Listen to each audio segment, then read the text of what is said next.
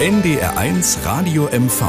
Die Morgenandacht. Ein Beitrag der katholischen Kirche. Skeptisch schaue ich mich um. Gucken mich die anderen komisch an? Werde ich beobachtet? Ja, das waren meine Gedanken, die ersten Tage im Fitnessstudio.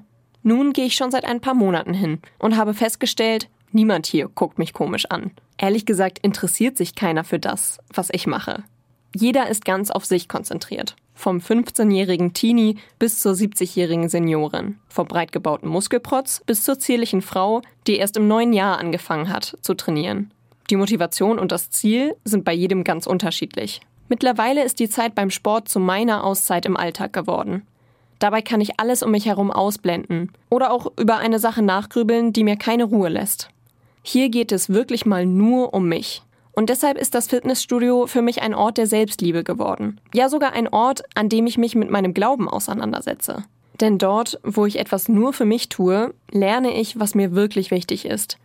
Die Zeit mit mir selbst gibt mir Raum, meine Beziehung zu Gott zu vertiefen, sei es auf dem Laufband oder an der Rudermaschine.